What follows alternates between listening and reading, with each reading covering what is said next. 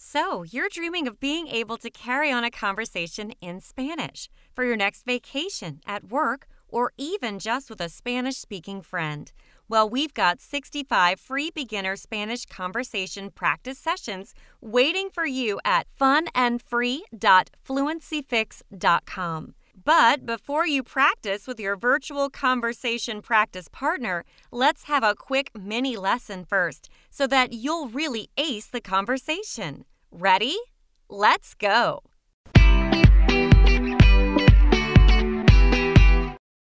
Now, here's your teacher, Manuel, to explain a few things you'll need to know before you practice the conversation with your virtual practice partner. Hello, and welcome to Beginner Spanish Lesson 6 Asking about Products. My name is Manuel, and in this lesson, you will learn some useful phrases in Spanish for when you need to ask about products.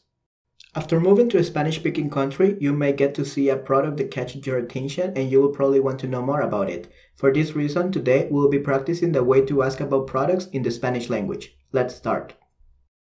In this conversation, person A sees an amazing car at a car dealership and wants to know more about it. He asks the following when he sees the car. ¿Es este nuevo Nissan Maxima? ¿Es este el nuevo Nissan Maxima? ¿Es este el nuevo Nissan Maxima? This question is the Spanish equivalent of saying, Is this the new Nissan Maxima? Let's review some grammatical aspects of this question. The question starts with the verb es, which again is a third person singular conjugation of the verb ser, one of the two verbs that mean to be in the Spanish language. Then we had a demonstrative pronoun este, which means this one. In this question, este is referring to a specific car. After this, we have the definite article el, which is one of the four forms that the definite article da has in Spanish depending on whether the noun is masculine, feminine, singular, or plural. El, los, la, las. All you have to remember is that in this question, el is the Spanish equivalent of da. Following the definite article el, we have the adjective nuevo, which means new. Nuevo in this question is modifying the noun at the end of the question Nissan Maxima, which is the name of the car. In other words, it is implying that this specific car has recently hit the market, and it is the latest model. After this, we have a response to person A's question. Sí, llegó justo la semana pasada. Sí, llegó justo la semana pasada. Sí, llegó justo la semana pasada. In this statement, we first have the affirmative adverb sí, which is the same thing as saying yes. This means that the car is indeed the latest Nissan Maxima. Then we have the verb llegó, which is the third person singular past tense conjugation of the verb llegar. Llegó is the same as saying it came or it arrived. Now, the conjugation of this verb may result a little bit confusing. So let's review all the conjugations of this verb in the past tense, also known in Spanish as preterite. First, let's remember the different subject pronouns. These are yo, I, tú, you, él, ella, usted, he, she, it, nosotros, nosotras, we, vosotros, vosotras, plural you, and ellos, ellas, ustedes, they, you all. Again, yo means I, tú means you, él, ella, usted mean he, she, it, nosotros, nosotras mean we, vosotros, vosotras mean plural you, and ellos, ellas, ustedes mean they, you all. These are the different subject pronouns. Yo, tú, él, ella, usted, nosotros, nosotras, vosotros, vosotras, ellos, ellas, and ustedes. Now, let's review the conjugations of this verb in the preterite tense, or past tense. Yo llegué, I arrived. Tú llegaste, you arrived. Él, ella, usted llegó, he, she, formal you, arrived. Nosotros, nosotras, llegamos, we arrived. Vosotros, vosotras, llegasteis, you all arrived. Ellos, ellas, ustedes llegaron. They, formal you all, arrived.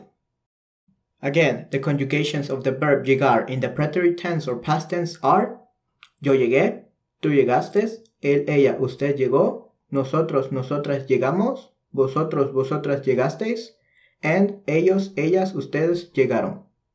Now, back to the conversation. After the third person singular past tense conjugation of the verb llegar, llegó, we have the adverb justo, which means just.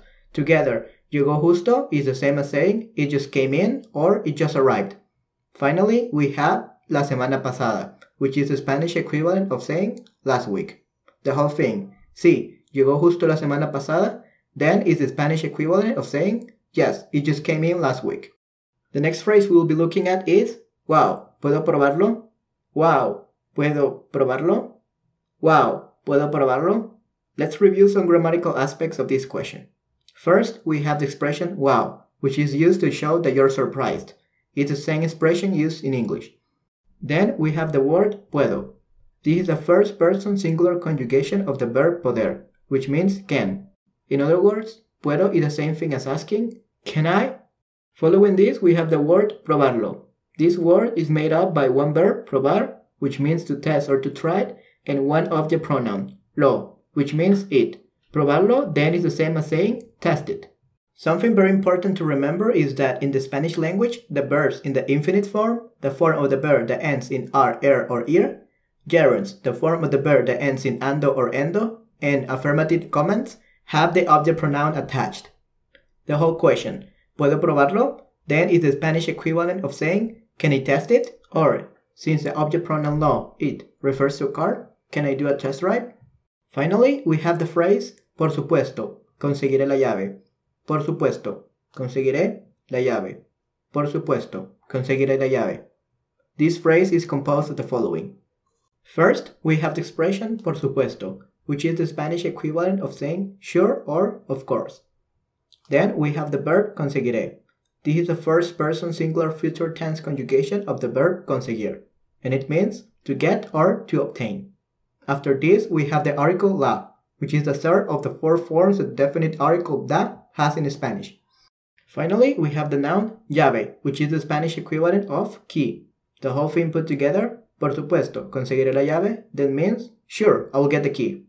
Alright, this was the key vocabulary and grammar you needed to know to ask about products in Spanish. Now you can have fun practicing this conversation. See you next time for Beginner Spanish Lesson 7. Now you're ready to practice this conversation with your virtual conversation practice partner. Just click Beginner Spanish at funandfree.fluencyfix.com. Have fun!